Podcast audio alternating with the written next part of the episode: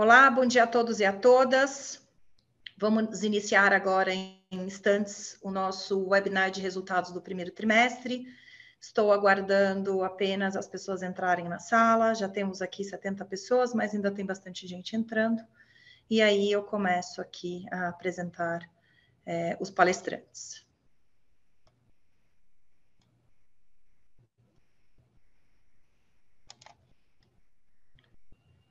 Bom dia a todos e a todas. Estamos aguardando aqui as pessoas entrarem para que possamos iniciar o nosso webinar de resultados do primeiro trimestre de 2022. Então, iniciando novamente, bom dia a todos e a todas. Eu sou a Marília, diretora de RI da companhia, e agora nós vamos iniciar o nosso webinar de resultados do primeiro trimestre de 2022. A apresentação vai ser feita pelo nosso CEO João Marcos da Cruz, pelo nosso CFO Henrique Freire e será seguido de uma sessão de perguntas e respostas com toda a diretoria executiva. As perguntas já podem ser enviadas aqui através do chat. O webcast está sendo transmitido exclusivamente pela internet e posteriormente será disponibilizado no site de RI. Antes de iniciar, gostaria de esclarecer que as declarações que serão feitas aqui neste evento são premissas da nossa diretoria e as informações já estão disponibilizadas, ou informações já disponibilizadas aqui também pela EDP Brasil. Considerações futuras não garantem desempenho e também envolvem riscos e incertezas. Dessa forma, passo a palavra ao João para iniciarmos a apresentação. Muito bem, muito obrigado, Marília. Bom dia a todos e a todas nesta nossa apresentação dos resultados do primeiro trimestre veio uma música que é bom. Penso que a música foi para aplaudir os resultados. Acho que tivemos resultados sólidos. Eu ia pedir para passarmos aqui à primeira página do nosso PowerPoint. Já estão vendo aqui os números do lado esquerdo. O EBITDA que reportamos é 20,8% superior àquele que reportamos no ano passado. Estamos a falar de 1,267 bilhão de reais, um lucro líquido de 523 milhões de reais. É muito importante o, o desempenho do PMSO, os custos, é, tiveram um crescimento de 2,3, o que é baixo da inflação. Estes 2,3 são PMSO sem contingências, mas qualquer que seja o indicador de PMSO é sempre claramente abaixo de uma inflação que uh, estava em 10,7% neste, neste período. Dívida líquida, e nós falamos da dívida líquida ajustada, ou seja, o rácio dívida líquida uh, sobre EBITDA ajustado, uh, 2,7 sabemos todos que o nosso objetivo é ficar no intervalo entre 2,5 a 3. Se, se, for o rácio sem ajustamento, o número é até uh, menor. Mas nós fazemos, de facto, como se sabem, vários ajustamentos, uh, enfim, uh, para que a realidade do EBITDA esteja mais próxima da caixa. Anúncios importantes que aconteceram neste primeiro TRI. O nosso segundo projeto solar, Novo Oriente, parceria com EDP Renováveis, nós consolidaremos 50% da, dos SPVs uh, eh, deste, deste, deste projeto e o mesmo acontecerá com a EDP Renováveis. Uh, estamos, avançamos para a fase de exclusividade na venda de Jari e Cachoeira, tendo uh, decidido escolher uma entidade que partilha o nome, a entidade é o Fundo Canadense CDPQ, que está agora em exclusividade e que acreditamos fechará connosco um, no, provavelmente no início do terceiro TRI, a venda de Jari e Cachoeira. Uh, entrou em operação uh, parcial o, a EDP Transmissão São Paulo-Minas, é aquilo que nós chamamos o lote 18.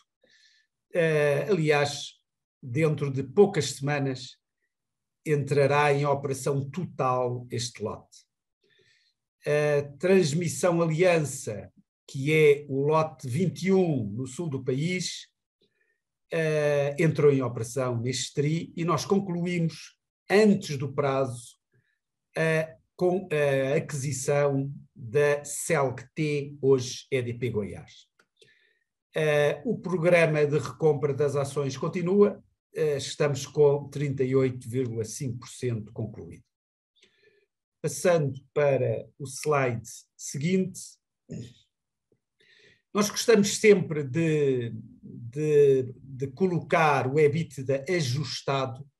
Este EBITDA ajustado é, na verdade, um EBITDA que é usado uh, para vários efeitos, nomeadamente uh, para a nossa política de dividendos, e o EBITDA ajustado ele tem um acréscimo de 32% neste primeiro TRI, comparado com o primeiro TRI do ano passado, foram mais 258 milhões de, de EBITDA, 258 milhões de reais de EBITDA, 70% dos quais justificados pela distribuição.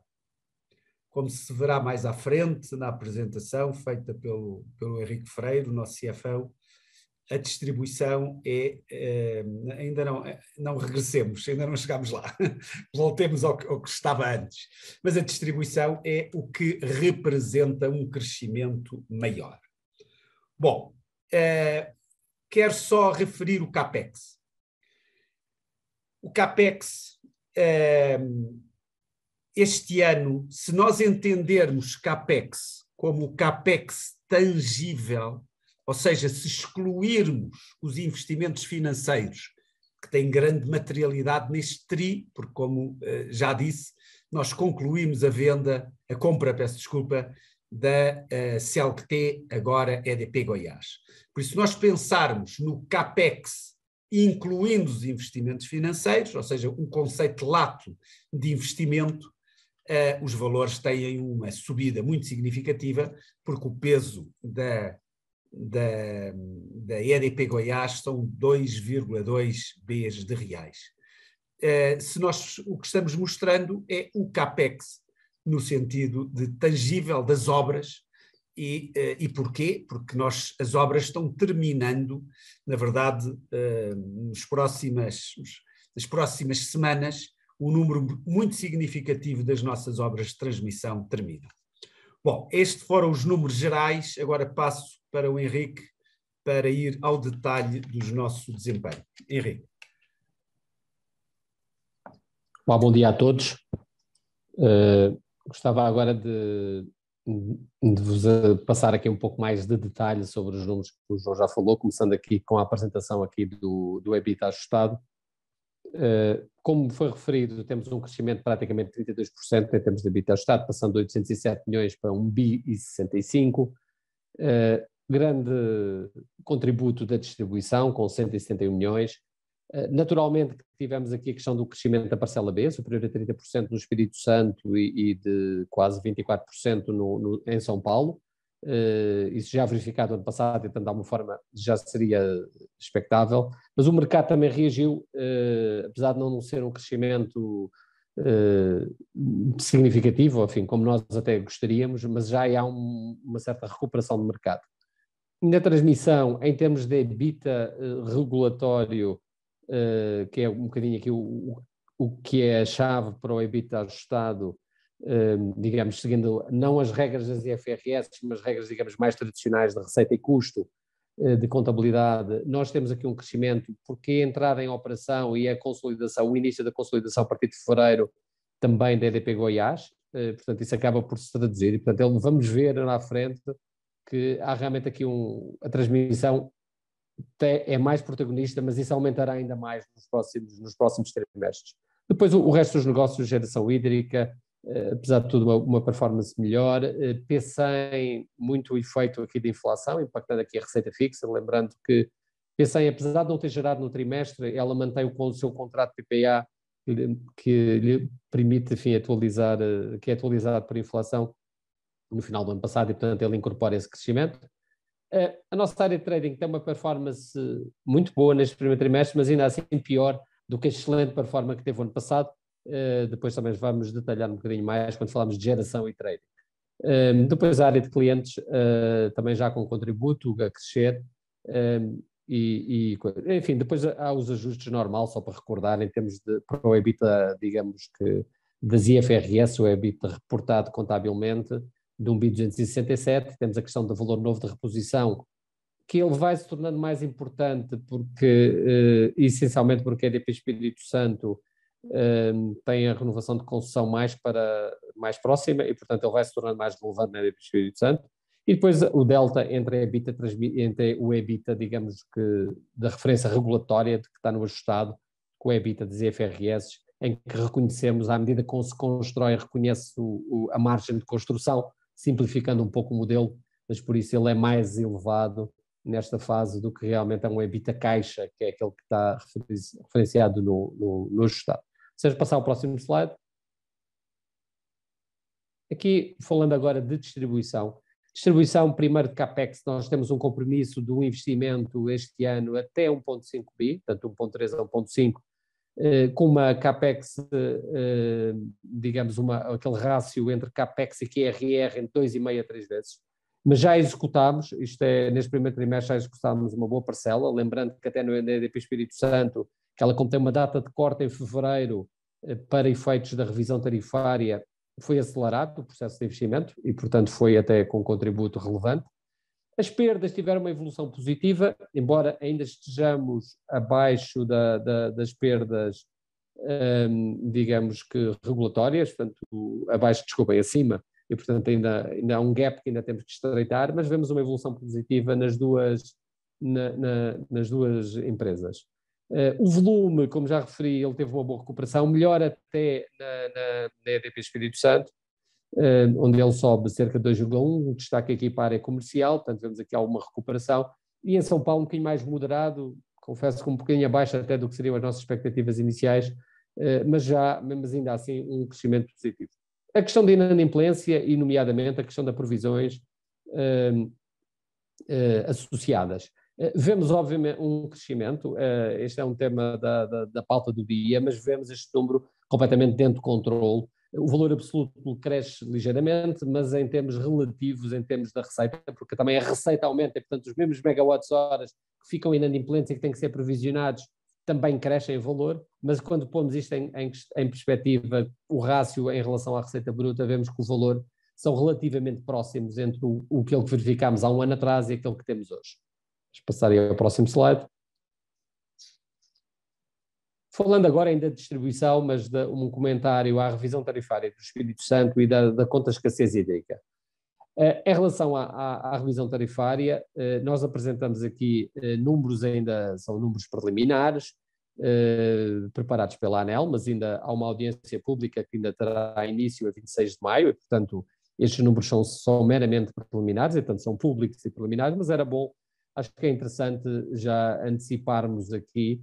Um, acho que um, a questão da parcela B é resultado do investimento que nós fizemos, forte investimento que fizemos nestes períodos. Portanto, se, se notarem a parcela B, a nossa expectativa é que haja uma manutenção, apesar da parcela B hoje ter sido corrigida por IGPM e IGPMs elevados, eh, a nossa ideia, eh, enfim, por estes números preliminares, seria a manutenção do patamar de parcela B.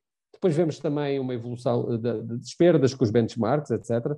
Eh, e, enfim, tudo isso uh, suportado numa BRR uh, que temos a expectativa de próxima de 3,8 bi de reais, a BRR líquida esperada.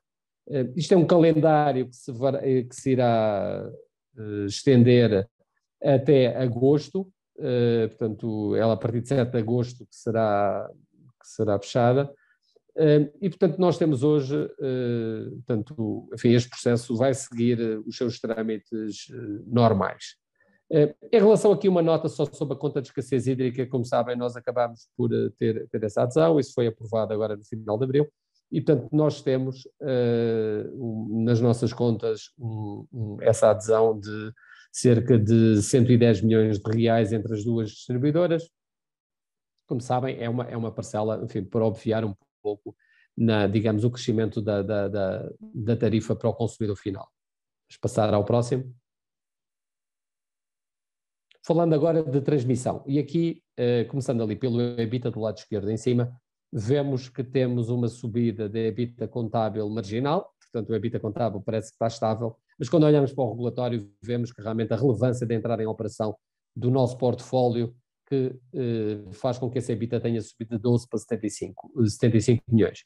Relevante é colocarmos aqui, em termos da RAP do portfólio, nós hoje já temos uma RAP, digamos, a RAP total do nosso portfólio, independentemente de ele estar construído ou não, é de quase 800 milhões, 787, sendo aqui mais rigoroso, e nós observamos que deste montante, já cerca de 70%, eh, digamos que é, eh, são linhas e lotes de transmissão em operação, estando ali com o EDP Goiás, um, parcialmente São Paulo, EDP São Paulo Minas, os lotes em Santa Catarina, nomeadamente o que era o lote 21, e ainda parcialmente o que é o, o que chamávamos o lote Litoral Sul de Santa Catarina, Rio Grande do Sul, também parcialmente. E, portanto, já temos 70% eh, da nossa RAP hoje já em operação. Portanto, o crescimento, do, a parcela de crescimento no nosso resultado de transmissão será evidente nos próximos trimestres. Portanto, este é um primeiro trimestre em que isso acontece, mas acho que nos próximos do resto do ano isso aparecerá com mais, com mais destaque. Uh, vemos aqui também o avanço da, da, finalização dos nossos lotes. Portanto, nós temos aqui mais três lotes que ficarão totalmente concluídos este ano. Portanto, o, o, o lote grande São Paulo Minas, já parcialmente em operação. O, o, que nós chamamos de Mata Grande do, do MGTE no Maranhão, portanto, este também terá, terá a sua finalização ainda este ano. E no, no litoral, o Litoral Sul, em Santa Catarina, Rio Grande do Sul, que também terá a sua conclusão ainda este ano.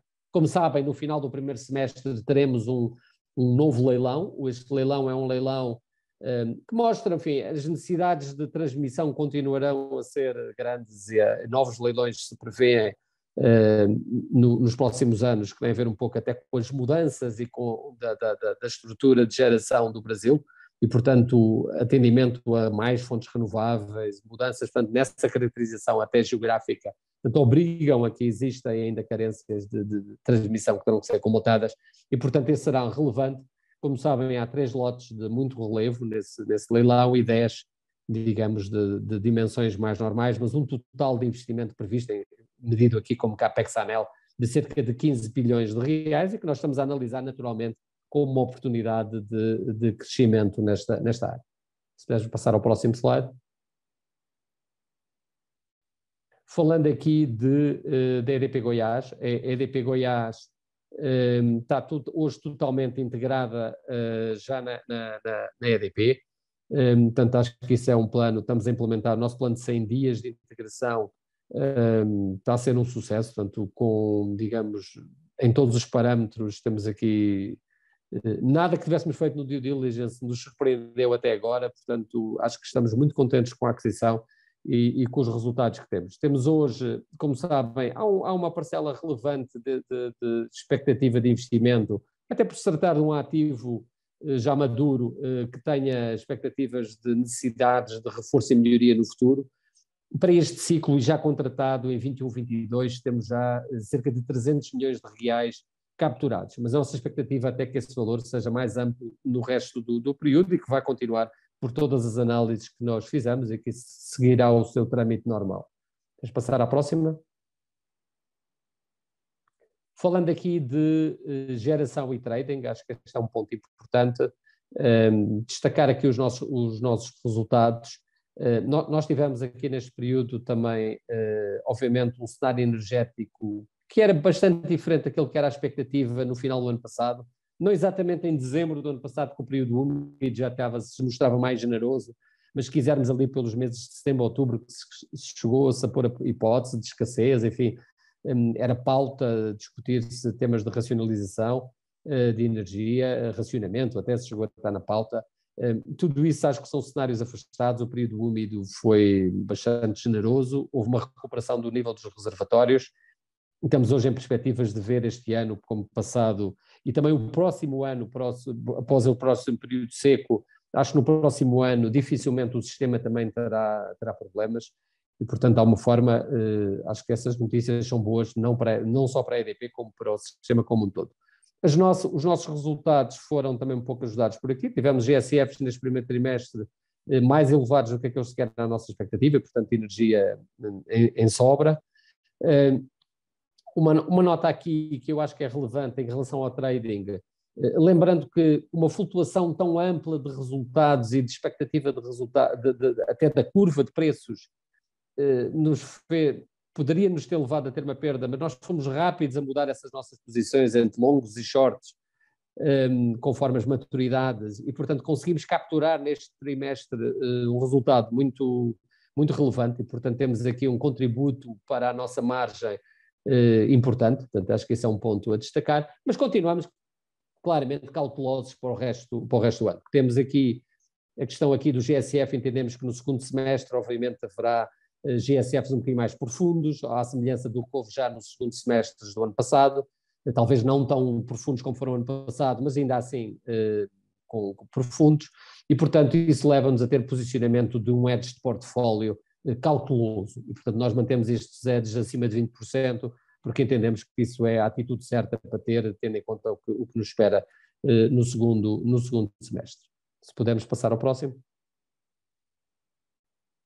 falando aqui um pouco de dívida, uh, nós temos aqui uh, uma emissão. Este trimestre foi um trimestre uh, em que tivemos que fazer, fazer as emissões na, numa, na sociedade que fez a aquisição da EDP Goiás, e portanto nós fizemos aqui um total de captações de cerca de 2 bi de reais neste período. Isso coloca-nos a nossa dívida líquida em cerca de 10 bi, eh, conforme isso enfim, estava completamente no nosso, no nosso plano. A nossa dívida líquida EBITDA eh, em 2,7 vezes e aqui lida com EBITDA ajustado na referência do nosso, da nossa política de dividendos. Lembrando que a nossa política de dividendos tem um, um sweet spot que é colocar-nos a alavancagem entre 2,5 e 3. Achamos que esse é o lugar certo para estar, que é um equilíbrio entre eficiência financeira e também risco, e portanto é aqui que nos colocamos. Obviamente que vemos, porque há uma subida das taxas de juro um, atrelada muitas vezes à inflação, que faz com que uh, os nossos custos financeiros tenham aumentado. Também é verdade que com a conclusão dos nossos lotes de transmissão, algumas das linhas de financiamento desses lotes que eram capitalizados e, portanto, elas eram reconhecidas como ativo até o período de, de entrada em operação, elas hoje já deixam de ser, e, portanto, passam a ser reconhecidas no resultado, e, portanto, como é usual nas práticas de, eh, contábeis, e, portanto, vemos também um natural aumento dos nossos, da, da nossa base de custos. Em termos aqui da nossa, da, da, nossa divisão entre indexadores, um relevo grande para CDI, indexação a CDI, sobretudo nos negócios de, de distribuição, e uma IPCA nos nossos negócios de transmissão, onde estão associados a contratos de longo prazo, indexados à inflação, onde isso estava até na base no momento em que ganhámos os nossos os leilões, que, enfim, digamos, não corremos esse risco financeiro e, portanto, temos isso bastante mitigado. E, portanto, há uma forma, eu, se pudesse passar ao próximo, concluía aqui o detalhe aqui financeiro e, João, devolvia-te aqui a palavra. Obrigado a todos. Muito bem. Obrigado, Henrique. Então, uh, vamos para o Novo Oriente. Em primeiro lugar, porquê o destaque uh, ao Novo Oriente? Porque o nosso, a nossa pauta é uma pauta de crescimento. A empresa quer crescer, quer crescer em distribuição, quer crescer em transmissão, quer crescer em solar, ou seja, em geração. Como se sabe, nós queremos fazer um swap de geração mantendo geração renovável, mas menos hídrica, mais solar. E este aconteceu de facto no primeiro TRI, este projeto Novo Oriente, os números estão aqui, capacidade 321 megawatts pico. Esta referência, o intervalo de CAPEX, é uma referência genérica, porque a nossa política é de não divulgação dos valores exatos do CAPEX de cada projeto, mas de facto os projetos utility scale no Brasil têm em média um uh, custo unitário por megawatt pico entre 3,5 a 4 uh, milhões de reais. Estará feito em julho de 24, uh, eh, muito importante a percentagem de energia que já está alocada será através de produção independente ou autoprodução no, no ACL, ou seja, de clientes em mercado livre, e como todos os nossos projetos solares são em parceria win-win, como se costuma dizer em bom português, entre a EDP Brasil e a EDP Renováveis, eh, em que ambos consolidam 50% dos, dos veículos. É evidente que as sinergias com o complexo já construído de Pereira Barreto, logo ao dizer Pereira Barreto já, já se sabe que fica no estado de São Paulo, ali junto à divisa com uh, o estado do, de Mato Grosso do Sul. Bom, passando para o slide seguinte, e estamos aproximando da parte mais interessante desta nossa conversa, que é o bate-papo, uh, o que é que vai ser o futuro? Nós, uh, no nosso Analyst Day, nós usamos esta, esta lógica de que o nosso futuro será aberto, mas será rentável, sustentável, conectado e solar, eu vou dizer algo nestas cinco vertentes, focado no ano de 22. Será aberto porque porque nós temos que nos preparar cada vez mais para a liberalização do mercado. E já agora antecipando uma pergunta, a EDP é favorável à liberalização do mercado, muito favorável. Estamos preparados para a liberalização do mercado.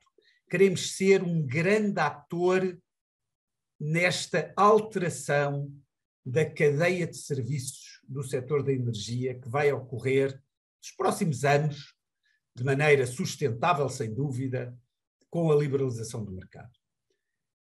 Rentabilidade vai três factos que vão ocorrer este ano que são importantes para a nossa rentabilidade.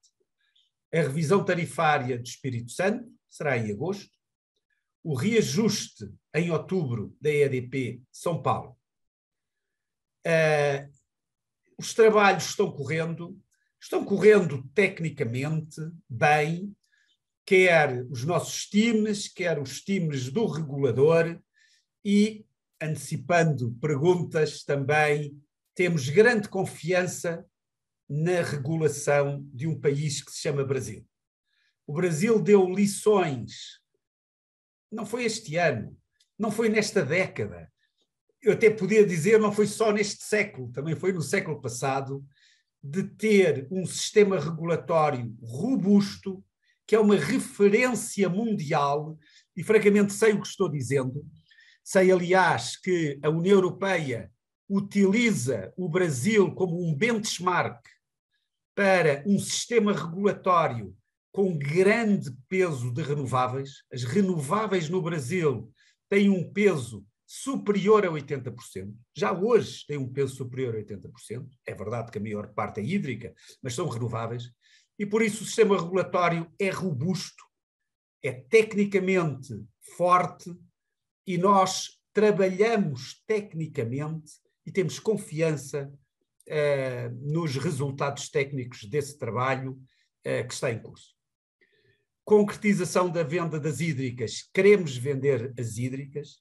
Anunciei hoje o nome da entidade que está em exclusividade como comprador numa fase binding para um contrato que pretendemos seja em julho que é o CDPQ Pajari Cachoeira do Caldeirão, e também pretendemos este ano eh, concretizar a venda de mascarenhas.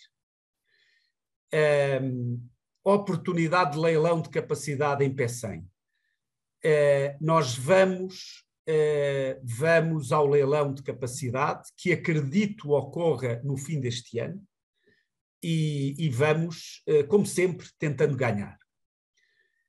A nossa pauta ESG, nós nunca esquecemos a pauta ESG, embora seja uma apresentação de resultados, a pauta ESG está sempre presente uh, e, enfim, no Q&A espero que possamos clarificar as nossas ações nessa pauta ESG. Um, outro leilão, este não é o de capacidade, mas o leilão de transmissão, que vai ocorrer em junho nós vamos a esse leilão, pretendemos eh, ganhar, será o maior leilão de sempre, ganhar um lote, ganhar dois lotes. Eh, nós não vamos a todos os 13 lotes, mas vamos a alguns lotes, estamos estudando quais os lotes, eh, e por isso estaremos presentes no dia 30 de junho, no centro de São Paulo, na B3.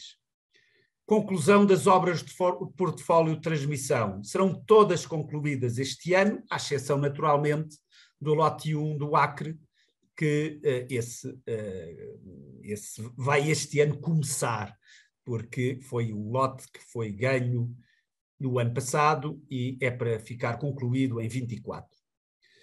E por fim, uh, o nosso compromisso, o nosso objetivo para este ano é anunciar mais um parque solar utility scale na nossa parceria com a EDP Renováveis. E pronto, foi este, foram estes os resultados do primeiro TRI que quisemos e temos o grande orgulho de toda esta equipa de equipe, equipa era se eu estivesse em Portugal, equipe de 3.300 pessoas com muitos milhares de terceirizados, em que coletivamente entregamos para os nossos acionistas estes resultados. Marília, passa, passa a bola para si. Obrigada, João. Obrigada, Henrique, pela apresentação. É, vamos iniciar agora, então, as perguntas é, e respostas. Vou reforçar aqui que as perguntas podem ser feitas aqui pelo chat. Então, para a gente iniciar, a primeira pergunta do Guilherme, na verdade, são duas perguntas, uma mais ampla falando sobre as pressões tarifárias, que parte já foi respondida, mas eu vou lê-la aqui. Então, comentar a pressão tarifária em 2022 e o risco de suspensão do reajuste de maneira é, setorial. As distribuidoras já estão tratando isso com, se as distribuidoras já estão tratando isso com o regulador, quais as soluções possíveis a serem adotadas, se existe a possibilidade de um novo empréstimo setorial e se nós acreditamos num diferimento da parcela B. É, e depois a segunda pergunta do Guilherme é referente à situação hidrológica e se temos expectativas de preço de energia e GSF o curto e para o médio prazo. Muito bem. Bom, é, em todas as perguntas eu vou fazer um comentário e vou passar para o VP responsável uh, em função da, da pergunta. Uh, bom, relativamente à, à pergunta e à, e à, primeira parte da, da pergunta, uh, Bruno, eu queria dizer, embora eu acho que na minha apresentação acabei por indiciar que nós confiamos no Brasil. Não temos nenhuma razão para não confiar no Brasil. Eh, mas confiamos mesmo. Não, muitas vezes, quando se diz que se confia, isto pode ser uma, uma forma de ironia. Não há ironia nas minhas palavras. Nós confiamos. Estamos trabalhando tecnicamente. Na verdade, diariamente, os nossos times técnicos estão trabalhando com os times técnicos do regulador. É um processo normal, está a correr naturalmente. Nós temos confiança na qualidade do nosso trabalho, nós confiamos na qualidade do regulador e tudo bem. Por isso não há, não há pauta para nós. Uh, isso, temas, obviamente que lemos jornais. Uh, ler, ler, jornais é, é, um, é, um, ato de racionalidade, mas uh, achamos que não há assunto sobre isso, não há risco e vamos continuando a fazer o nosso trabalho técnico. Eh, passava ao Luís Otávio para, depois desta minha resposta genérica, poder complementar. Luís. Eu, eu gostaria de complementar que, obviamente, até pelas manchetes, existe uma conversa através do setorial nosso, que é a BRAD, mas nós confiamos plenamente, não há nenhum indício indito em nenhum lugar que o Brasil, em algum instante, não é, cumpriu contratos. Então, há uma legislação muito robusta há uma forma muito robusta de como fazer reajustes, de como fazer revisões tarifárias e, sinceramente, não temos porquê. É, passamos por momentos muito difíceis, né? passamos por pandemia, passamos por obesidade tarifária, isso nos últimos anos. Isso dá uma solidez que confirma o que o João coloca a respeito da nossa, da nossa impressão. Sobre o empréstimo setorial, que é uma consequência. Já foi, foi liberada a primeira e a segunda. É, a escassez aqui, o, Henrique deve comentar sobre preços, nós não enxergamos é, nenhuma novidade no curto prazo do tema. Tá? O tema escassez, que foi o do ano passado, foi colocado com um financiamento. E não enxergamos, nesse instante, um novo financiamento por algum desequilíbrio de alguma ordem. É uma ferramenta, já foi utilizada outras vezes, mas não enxergamos no curto prazo. Muito bem. Bom, é, relativamente à, à, segunda componente, é, componente de, de, preços, de mercado, de, de GSF, é, eu, dando uma nota, é, a EDP não tem bolas de cristal para saber se vai chover ou se não, ou se não vai chover. Uh, de qualquer forma, nós estamos numa situação muito mais confortável do que há seis meses ou oito meses se antevia. Nós, o país, o Brasil.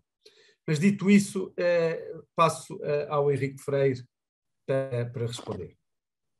Muito bem, João. Uh, eu penso que comentei isso até um pouco na nossa apresentação.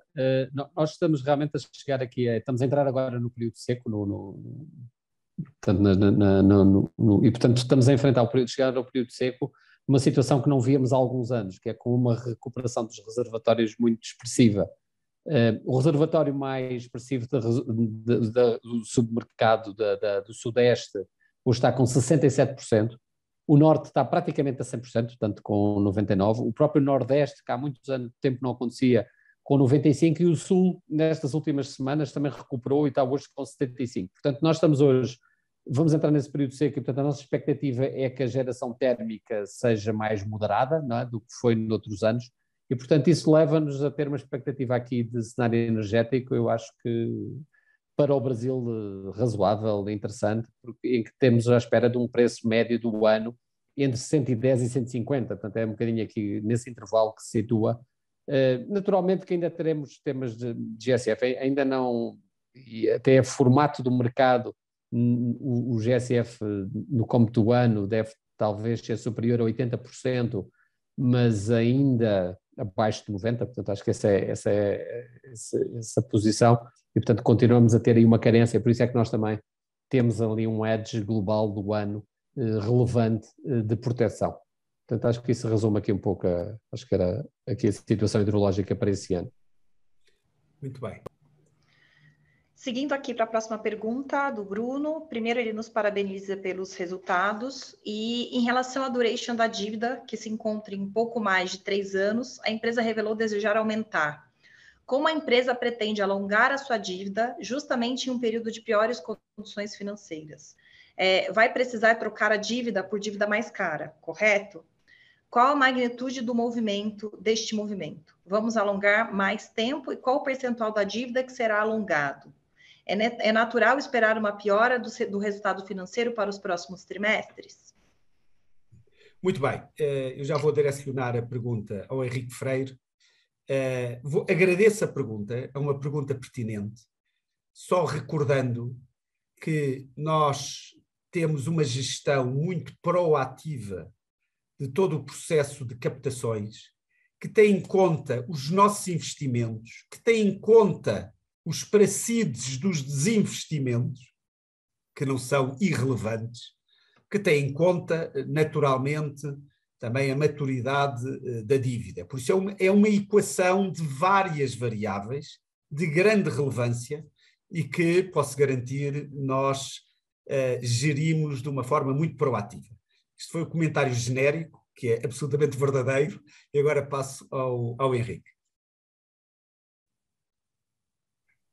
Muito bem, acho que a pergunta é ótima, tendo em conta o momento que estamos a viver. Primeiro, lembrar o óbvio, que é nós temos um negócio na distribuição, transmissão indexado à inflação, que nos mitiga bastante a prazo, em termos de valor, os impactos da, da, da subida das taxas, porque essa subida está muito atrelada à subida da inflação. Portanto, acho que esse é um ponto importante. É, é realmente um objetivo da companhia termos uma, um alongamento de, de duration de, de, de, algumas das nossas, das nossas dívidas, porque isto porque o risco de refinanciamento é relevante, entendemos que isso como relevante. Nós, enfim, na, olhando aqui um bocadinho para o nosso portfólio de dívida, nós programámos de alguma forma para passar este ano de 22, essencialmente o segundo semestre de 22, digamos, sem necessidades de, de emissões relevantes. Isso é particularmente verdade quando fizemos agora a aquisição da, da, da, da Celga. Nós alavancámos com cerca de 2 bi um veículo com uma ideia de até dois anos poder, portanto, é, é poder ser refinanciada. E, portanto, a nossa ideia é passar este período que já, quer dizer, não é, enfim, existe uma guerra no, no, no mundo, existem mudanças que não são previsíveis, mas de alguma forma era previsível eleições sabíamos que teríamos e, portanto, saberíamos que teríamos essa estabilidade. E, portanto, nós fizemos emissões indexadas a CDI, para, para, mas com uma expectativa de serem refinanciadas até dois anos. Outra, outra dívida que é relevante é no lote 18. O lote 18 nosso é o de São Paulo Minas. Nós fizemos uma emissão uh, lá atrás, a IPCA mais 4,45 de 800 milhões, com uma maturidade de 18 anos. Uh, e fizemos e, e, e, temos um ponte de 500 milhões feitos uh, que vencerá em 23, uh, em, em, novembro de 23. E, portanto, nessa altura, nós quereremos fazer o alongamento dessa dívida. Aliás, isso estava previsto na escritura de, de, da primeira dívida de 800, e, portanto, faremos aí uma missão mais longa, indexada, uh, tanto associada a esse lote. Portanto, isto é, enfim, com naturalidade, vamos tentar sair fora desta, não sabemos como é que está o mercado nessa altura, mas seguramente sabíamos que 22 e em particular o segundo semestre são anos para não fazer dívidas e compromissos de longo prazo e não, não é o melhor momento, e a pergunta está certeza, para alongar uh, durations nesse período, mas isso está no nosso plano e estamos programados para isso. Obrigado. Perfeito, Henrique. Seguindo aqui, é, com relação à inadimplência, embora a relação de PEC-LD, receita bruta, sobre receita bruta, continue para patamares comportados, já se verificou, em termos absolutos, um incremento relevante de inadimplência, sobretudo na EDP Espírito Santo. Considerando que o cenário de inflação alta e perda de renda da população não parece dar sinal de reversão, existe previsão de mecanismos regulatórios de proteção da EDP, da contra uma inadimplência maior e mais persistente? nos moldes do que é aplicado no Rio de Janeiro por conta dos patamares historicamente altos de perdas não técnicas de energia? Muito bem. Bom, uh, vou começar por uma por uma por um comentário genérico, depois vou passar uh, ao Luís Otávio pela componente regulatória. O meu comentário genérico tem três componentes. Primeiro, uh, a inadimplência é algo que nós olhamos nem é diariamente, olhamos permanentemente. É um indicador importante e até agora o indicador está absolutamente controlado, mas está controlado porque nós estamos agindo. Aliás, quem conhece as nossas áreas de concessão há de saber que nós estamos realizando exatamente nestes dias feirões com os nossos clientes, eh, com os clientes que tiveram dificuldade de pagar as suas dívidas. Por isso, está controlado porque estamos atuando, estamos trabalhando. Segundo, eh, é verdade que o regulador, do ponto de vista técnico, ele não considera todas as distribuidoras da mesma maneira. Ele reconhece a complexidade, complexidade técnica, complexidade social, a complexidade eh, das várias eh, distribuidoras.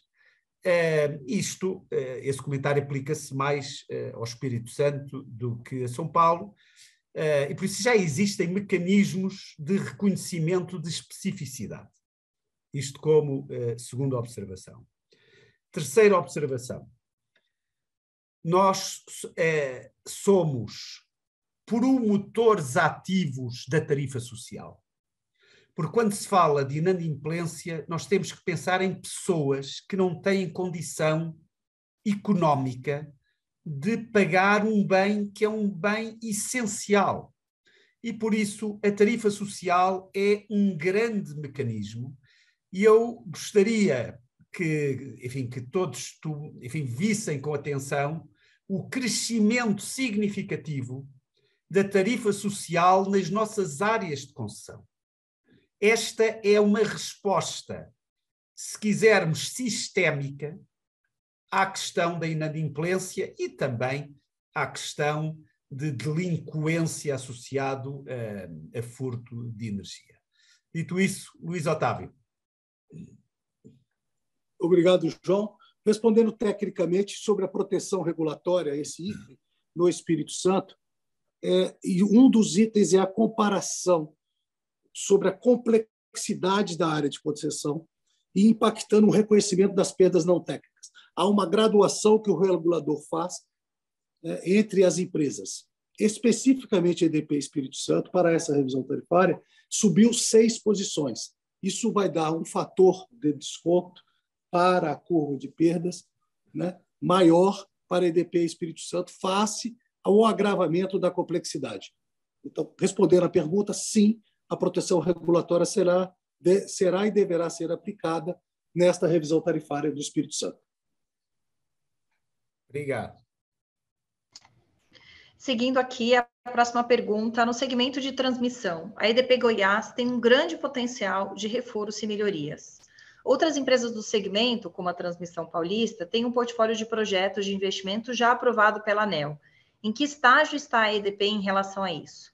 Já há projetos aprovados? Qual seria o OPEX estimado para este tipo de investimento? Qual o potencial é, na relação RAP sobre CAPEX para projetos como este na região centro-oeste? Muito bem.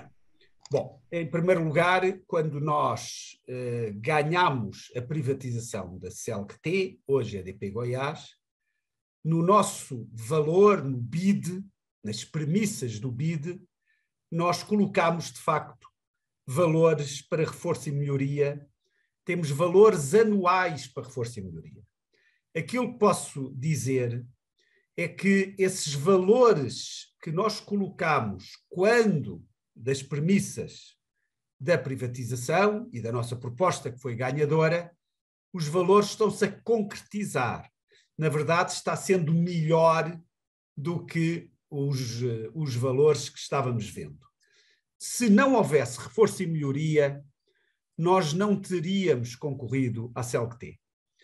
Uh, recentemente, porque é a nossa obrigação analisar tudo, analisar o que depois ganhamos e também analisar o que acabamos por não ganhar, acabamos até por uh, não concorrer, mas a nossa obrigação é analisar. E nós analisámos um portfólio de transmissão recentemente e concluímos que esse portfólio de transmissão operacional, tal como uh, uh, a CELCT, EDP Goiás, uh, operacional, mas concluímos que não tínhamos interesse. Porquê? Porque não tinha reforço e melhoria. Por isso tem toda a razão ao referir que o reforço e melhoria é chave. Garanto que nós estamos a tê-lo em devida conta e estamos a concretizar o que estava nos nossos pressupostos. Mas passo ao Luís Otávio como o VP de transmissão. É, bom, obrigado pela pergunta. Vamos colocar assim. O primeiro ciclo, que vai até 23, até o ciclo 23, foi como o Henrique apresentou, nós já temos aí os 300 bilhões, já estão devidamente ancorados nos dois modelos que eu tenho, né? Pela REA ou pelo OPEX, que é o PMI. O, agora nós estamos trabalhando no ciclo seguinte, com mais dois anos, com uma revisão tarifária, então nós gostaríamos em 23. Então, nesse instante, nós estamos fazendo a coleta para a revisão tarifária para poder apresentar a numerologia. Eu peço, então, para os senhores uma certa paciência, porque a estratégia da revisão tarifária precisa ter concluída para nós falarmos no segundo ciclo, como a revisão em 2023. E queremos aqui brevemente, concluída a revisão, a estratégia da revisão, trazer a numerologia do, do ciclo seguinte. Mas do ciclo de 21 a 23 são os 300 milhões aqui colocados, que vale para os dois itens, as duas formas de fazer. PMI e REA, CAPEX e OPEX, aqui citado. Muito bem. Perfeito, obrigada, é, Luiz. Seguindo agora, próxima pergunta, é, queria um detalhamento do avanço da nossa agenda ISD é, agora para o primeiro trimestre de 2022. Muito bem, eu agradeço a pergunta uh, e agradeço fundamentalmente porque uh, para nós o ISG não é um slogan, uh, não é uma frase bonita, é uma prática continuada do dia a dia. e, mas passo a palavra à Fernanda, Fernanda Pires, a nossa VP de Pessoas ISG. Obrigada, João. Obrigada pela pergunta. Vou falar então rapidamente dos highlights de desempenho ESG é, que nós publicamos. A gente teve uma queda nos indicadores de impacto ambiental em virtude do não despacho de PCM desde dezembro de 2021. Vocês perceberão também algumas alterações nos indicadores de diversidade em virtude da integração da EDP Goiás. Então, a gente subiu um pouco é, alguns indicadores de diversidade racial, porém diminuímos também um pouco no indicador de gênero, e essa vai ser uma agenda para a gente endereçar. A gente também continua investindo fortemente na nossa agenda de segurança, e tivemos uma diminuição de acidentes com terceiros, com os nossos parceiros. E, além disso, também tivemos um aumento do volume de investimento social privado, um aumento no volume de compras com fornecedores locais, e antecipamos também uma meta, uma marca que nós tínhamos colocado como desafio para dezembro de 22, que era uma meta de 20% de mulheres em cargos de gestão, e já atingimos essa meta agora em março de 22, então antecipamos já esse desafio esse ano. Queria só lembrar também que ontem a gente divulgou o nosso relatório ESG trimestral, onde vocês também poderão encontrar os detalhes desses highlights e também outros indicadores ligados a essa agenda. Obrigada. Obrigado, Fernanda. Perfeito. Seguindo aqui, é, com os problemas da China, vocês estão tendo algum problema na aquisição de painéis solares para as, para as operações da companhia? Se sim, estimam que esses problemas é, podem resultar em atraso dos projetos de curto prazo? E aí, mantendo aqui, eu já vou fazer a próxima pergunta, que também é no tema, é, sobre solar no projeto Novo Oriente, o CAPEX de 3,5 a 4 é, megawatt milhão, megawatt pico, é, se refere a um capex e fornecimento já contratado, é uma média do que está sendo do, no mercado. Da parte de energia contratada do projeto, qual o nível médio de preço e prazo? Muito bem, eu vou eh, passar a palavra para o Carlos Andrade, que é o VP de Solar e Clientes, eh, mas vou fazer um primeiro introito só relativamente a uma componente. É nos momentos mais difíceis que a parceria com a EDP Renováveis torna-se mais útil, se quiserem. Uh, porquê? Porque se, se, o mundo fosse todo facilidades, qualquer empresa conseguia fa fazer e entregar uh, projetos solares. Por isso, esta parceria com um líder mundial, que é do mesmo grupo da EDP Brasil, uh, mas é um líder mundial em energias renováveis, como projetos em 28 países, é evidente que, uh, que é importante para nós, tal como nós acrescentamos para a EDP Renováveis, pelo know-how muito significativo que temos no mercado do Brasil. Mas dito isso, passo ao Carlos Andrade para a resposta.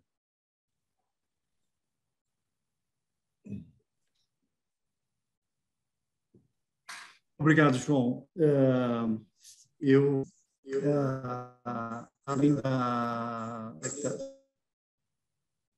Estou tendo um retorno aqui, só um segundo. Uh, desculpa, obrigado. Um, além do, da parceria com as renováveis, nós temos a geração distribuída globalmente também.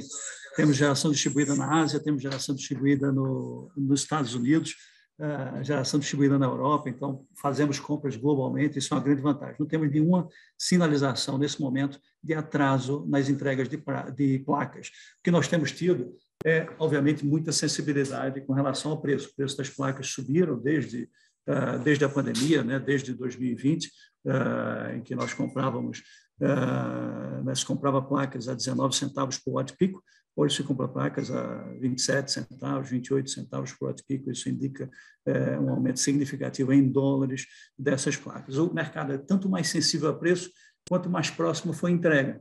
Então, se você está é, tá, tá pedindo placas para daqui a um trimestre ou dois trimestres, a sensibilidade é muito maior do que quando você pede para daqui a um ano ou daqui a três trimestres. Essa é um pouco a diferença entre a geração centralizada de larga escala e a geração distribuída. A geração distribuída você faz compras mais próximas, a, a centralizada faz por um prazo é, mais longo. Né? Por exemplo, no, no, projeto Novo Oriente, a entrega de placas é para o terceiro trimestre de 2023, só para vocês terem uma ideia. Mas isso, então, é, isso para comentar que não vemos sinalização de atraso de entrega e, e, sim alguma sensibilidade com relação ao preço. Essa referência que o, o, o João comentou na, sua, na apresentação dos 3,5 a 4 milhões de reais uh, por uh, megawatt pico. Isso é uma referência de mercado, isso é uma média que já aumentou, ela era mais baixa do que isso, e aumentou por conta dessas alterações de preço de placa e também por conta dos, dos, das pressões inflacionárias aqui no Brasil, os componentes locais, componentes de serviços, por exemplo, empreiteiras e tudo isso. Então, isso já reflete esses aumentos, tanto da inflação local quanto dos aumentos em dólar lá fora. Então, com relação as questões de, de, eh, de prazo dos contratos, tanto no, aqui no, no, Novo Oriente, quanto no projeto Monte Verde Solar, que nós anunciamos já há um, pouco mais de tempo, que é lá no Nordeste, nós temos contratos com prazo de 15 anos, os contratos com clientes todos com prazo de 15 anos. Com relação a preço, tem muita sensibilidade, nós temos acordos de confidencialidade com os nossos clientes e, infelizmente, não podemos aqui é, falar de preços desses contratos, mas essa, essa seria a resposta, João. Volto para você. Obrigado, Carlos. Maria Lia. Perfeito. É, a próxima pergunta que a gente tem é: vocês estão analisando a aquisição da CELG D? Haveria alguma sinergia com a CELG T? É, a companhia tem espaço em balanço para um M&A deste tamanho? Muito bem, excelente pergunta. Uh, nós analisamos uh, essa oportunidade. Uh, porquê? Porque é a nossa obrigação analisar todas as oportunidades que há em distribuição e em transmissão. Neste momento não é claro se a oportunidade está ou não no mercado. De qualquer forma, nós não estamos no processo na forma como o processo parece estar estruturado.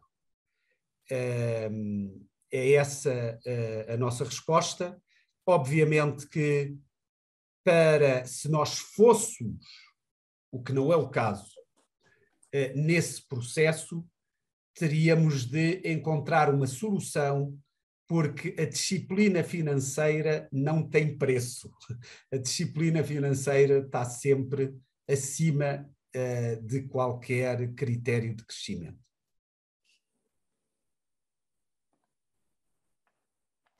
Perfeito, seguindo aqui, a próxima pergunta, por que a UHE Mascarenhas saiu do processo de venda? Não saiu. então peço desculpa que me expliquei mal nós temos dois processos em paralelo.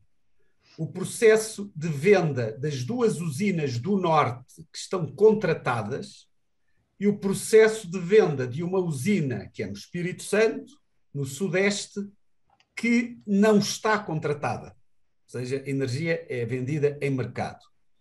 São dois processos separados, até porque os compradores que gostam de usinas descontratadas, como regra, não gosta, não gostam de, de usinas contratadas, por isso são dois, dois mundos separados. Uh, nós estamos caminhando nos dois processos. Hoje nós anunciamos, e dissemos até o nome, uma CDPQ, uma entidade altamente credível, e dissemos o nosso objetivo de fechar em julho. Uh, mas eu, eu julgo ter dito que o nosso objetivo é fechar Mascarenhas com financial closing, uh, terminar a transação este ano também para Mascarenhas. Perfeito. Para a gente concluir aqui a última pergunta antes da gente encerrar, como está o consumo de energia no segundo trimestre? Muito bem. Vou, vou passar ao Henrique Freire, o nosso CFO.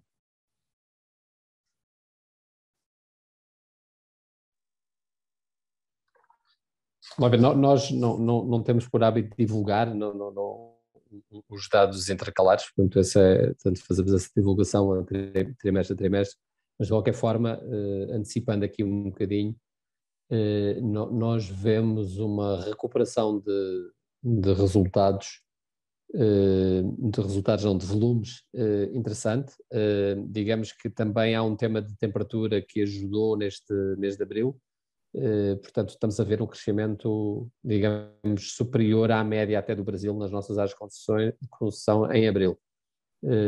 Mas não é, mas enfim, é um bocadinho cedo para, para ter isso e, portanto, enfim, nós, nós continuamos.